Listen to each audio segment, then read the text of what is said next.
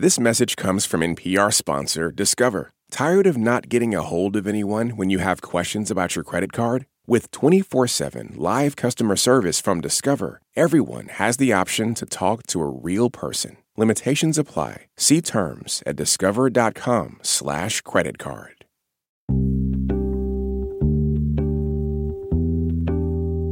This is NPR's Life Kit. I'm Beck Harlan, Life Kit's visual and digital editor. These days, a lot of people feel in between, myself included.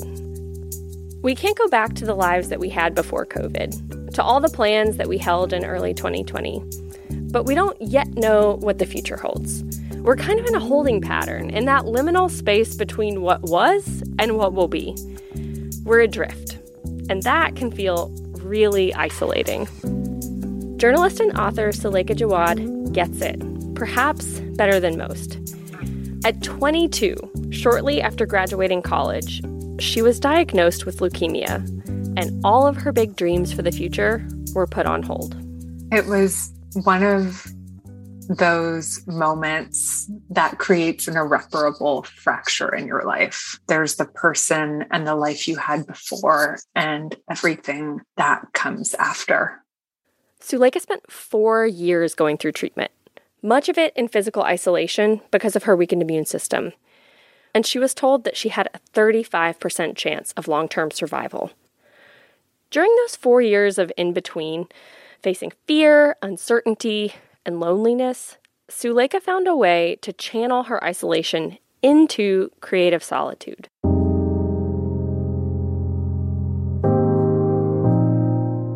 While much of the outside world laid beyond her reach, she turned to writing to regain narrative control of her life. It became the place where I began to interrogate my predicament and to try to excavate some meaning from it.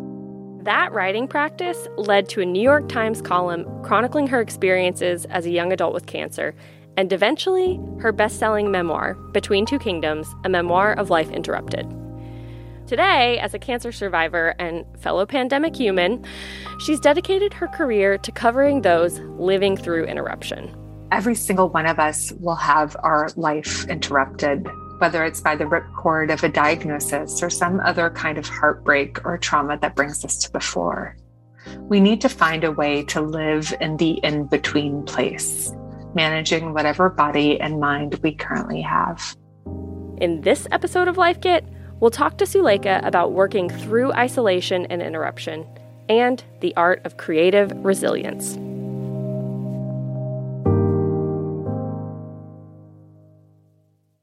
This message is brought to you by NPR sponsor Progressive Insurance. You call the shots on what's in your podcast queue. Now you can call them on your auto insurance too with the Name Your Price tool from Progressive.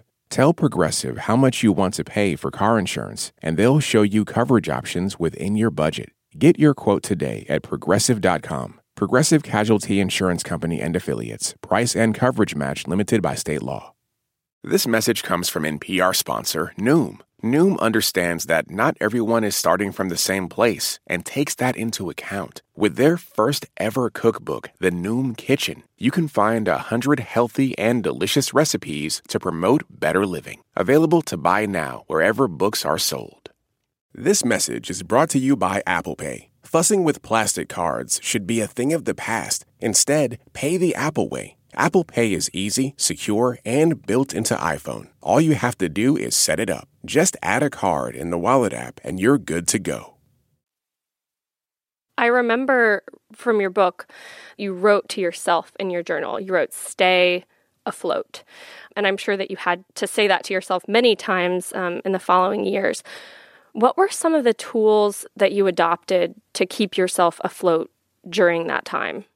So, I think one of the challenges for me when I was newly diagnosed was that I didn't have those tools. You know, all the careful plans I'd made, all the expectations I had about who I was and, and how my life was going to go pretty much instantly evaporated.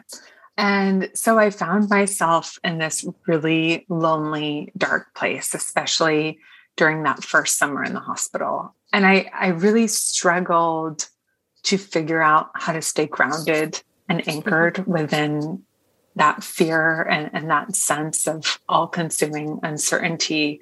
Um, and I didn't quite know how to participate in the world. Mm. You know, I couldn't work a nine to five job mm-hmm. at a time when most of my friends were starting their careers for the first time. I couldn't do any of my old hobbies. I couldn't even leave my hospital room. What I ended up doing was a hundred day project with my friends and family. And the concept was really simple. We were each going to do one creative act a day for a hundred days. And so my mom, who's an artist, decided to paint a ceramic tile every day that she assembled into a shield and hung above my bed. And, and for my 100 day project, I decided to return to something I'd done pretty much from the time I was old enough to hold a pen, which was to keep a journal. And I kept the stakes really low for myself and, um, you know, told myself that I was going to write every day. It didn't matter how good the writing was. It didn't matter how much I wrote, um, but that was what I was going to do. And journaling um, became the place that I was able to find a sense of narrative control at a time when I had to cede so much control to others. But really, it became the place where I began to interrogate my predicament and to try to excavate some meaning from it. You know, I write in the book that that survival uh, is really its own kind of creative act, and, and that's what I realized in keeping that journal. When opportunities and, and possibilities feel foreclosed upon, when you're living with uh, limitations, as I was, um, you have to find creative workarounds to exist, uh, to hold on to some sense of self, to um, explore new parts of yourself that are emerging. And so um, I think really the biggest tool was creativity for me. Yeah, there was no path, and you gave yourself a path, a way to like give yourself back some control. I love that phrase that you use um, that survival is a creative act. I read in your book, you said that at times, feeling like you were expected to look for the silver lining, that didn't feel great. What is the distinction between survival as a creative act and just like everything's rosy, I'm going to, you know, not acknowledge the grief, the loss? So, you know, when I think of survival as a creative act, it's not trying to plaster over the isolation or to, um, you know, rewrite um, your predicament into something positive with a happy ending or um, some kind of neat resolution. It's writing into the unknown. It's writing toward uh, the discomfort. And I just want to clarify that when I talk about creativity, it's not for people who consider themselves artists or writers. I really believe right, right. creativity is something that's accessible to all of us. It's not even something you have to be any good at in order to benefit from it. Um, but it's mm-hmm. really creating a kind of container for yourself where you have the space to reflect, to show up as your most unedited self, to write the things mm-hmm. that you can't say out loud and and and to write toward and, and into that uncertainty. Yeah, absolutely.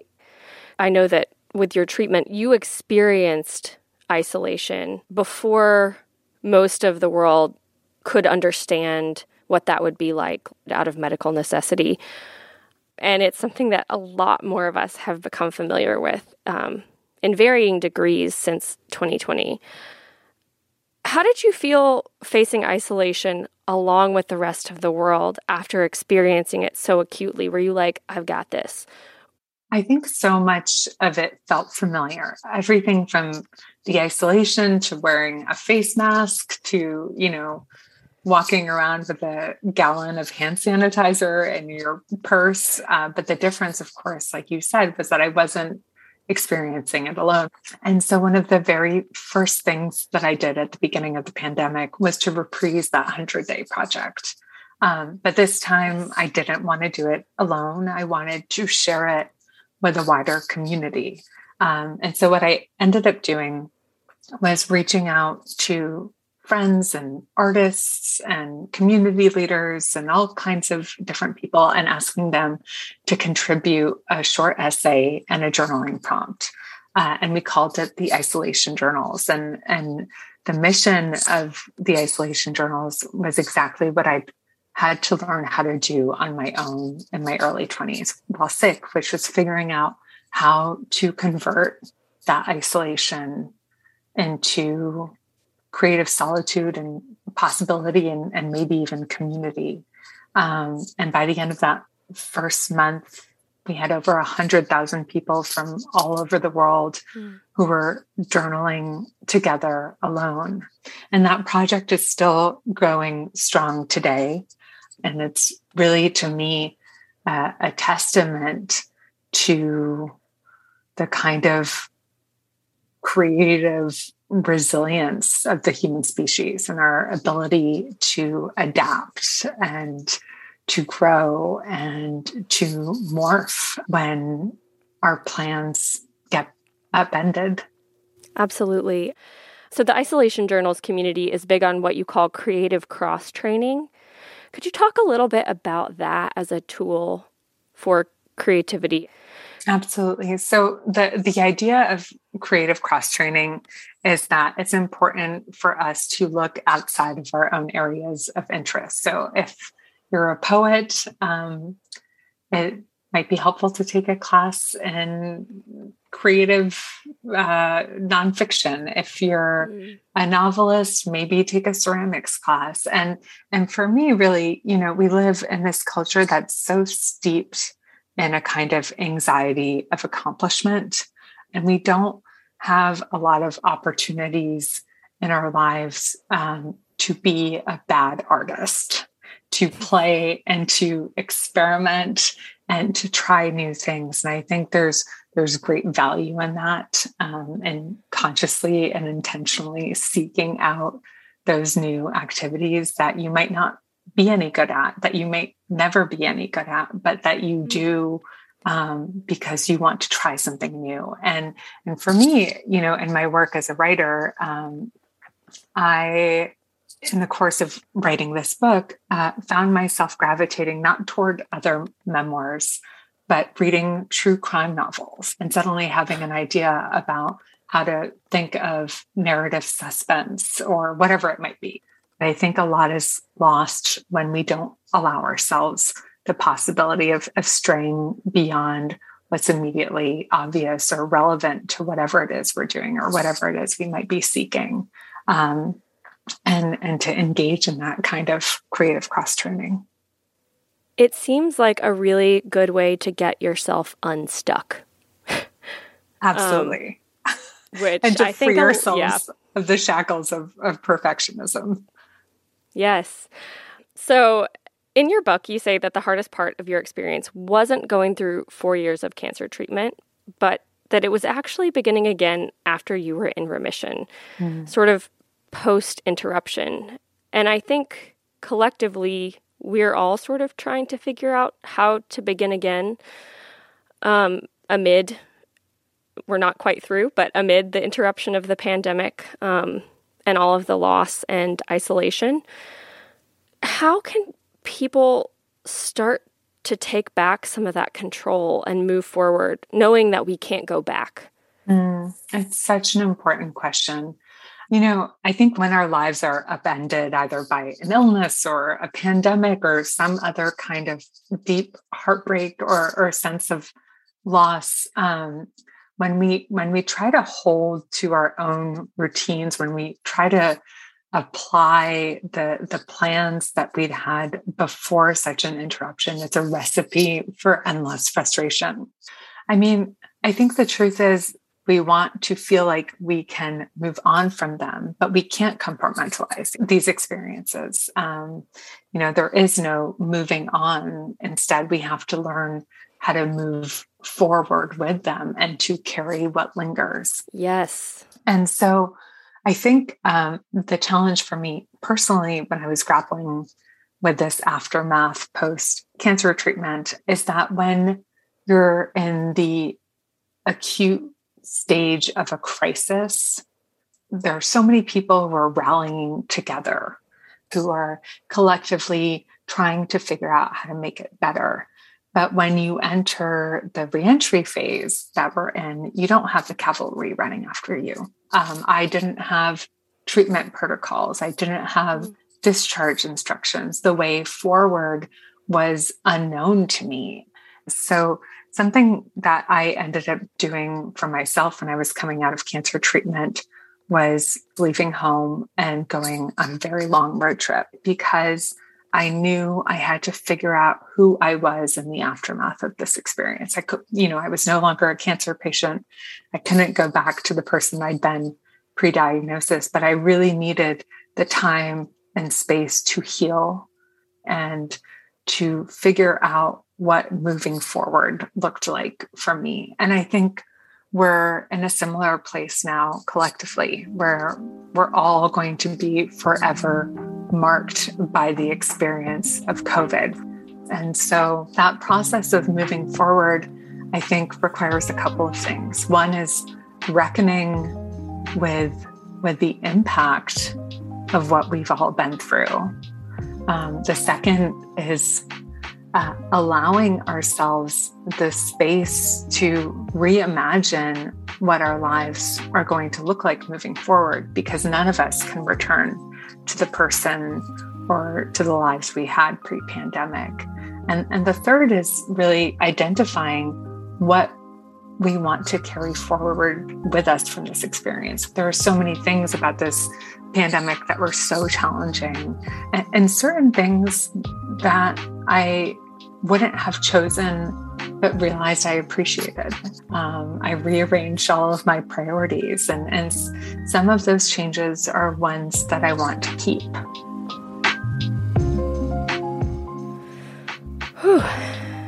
Um, learning to really exist in that in between. Um, it's not easy.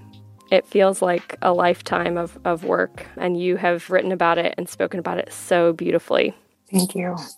It's, yeah, it's our endless work. I think it's certainly my endless work is figuring out how to make a, a home in that in between place and, and to embrace the messiness of it. Right. If we're if we're waiting and waiting and waiting for everything to be perfect, we're we're going to wait forever and we're going to miss life.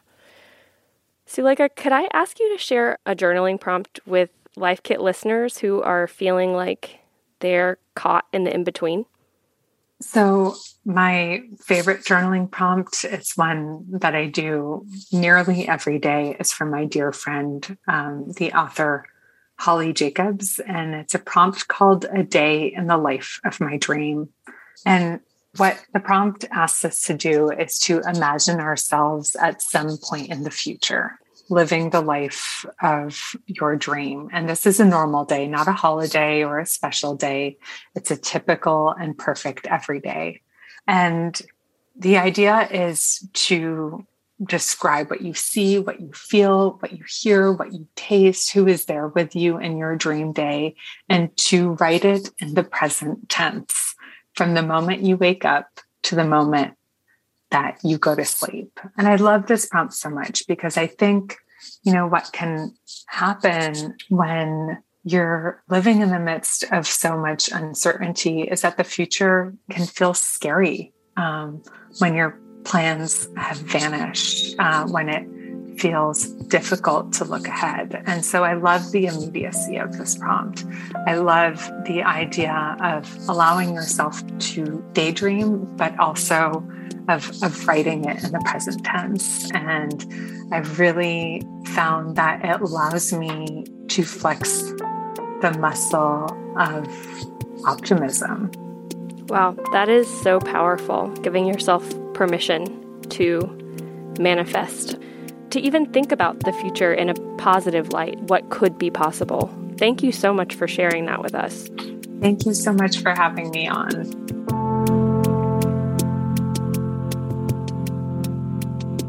Thanks again to Suleika Jaouad. To learn more about the isolation journals, check out our digital story at npr.org/lifekit. For more Life Kit, check out our other episodes. We've got one on how to start journaling, another on grief and the holidays, and lots more on everything from parenting to finance. You can find those at npr.org/lifekit. And if you love Life Kit and want more, subscribe to our newsletter at npr.org slash lifekitnewsletter.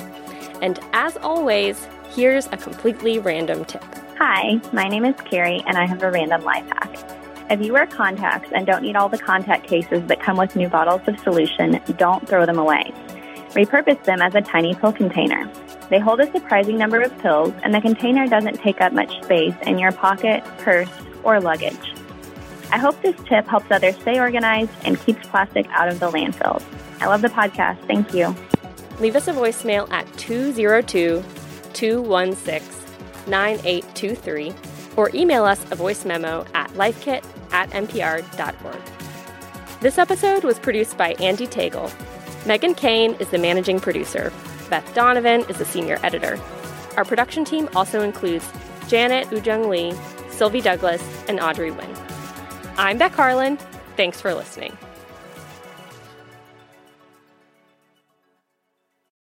This message comes from EarthX. The EarthX 2024 Environmental and Sustainability Congress of Conferences is happening in April and brings together all sides with one important mission protect the planet. Go to earthx.org to register. Support for NPR and the following message come from Rosetta Stone, the perfect app to achieve your language learning goals no matter how busy your schedule gets. It's designed to maximize study time with immersive 10 minute lessons and audio practice for your commute. Plus, tailor your learning plan for specific objectives like travel. Get Rosetta Stone's lifetime membership for 50% off and unlimited access to 25 language courses. Learn more at rosettastone.com/npr. NPR Plus is a new way to support public media and get more from your favorite NPR podcasts like Fresh Air. Sometimes I'll actually preface the question with if it makes you too uncomfortable to talk about, if it's too personal, just tell me. Here's the question.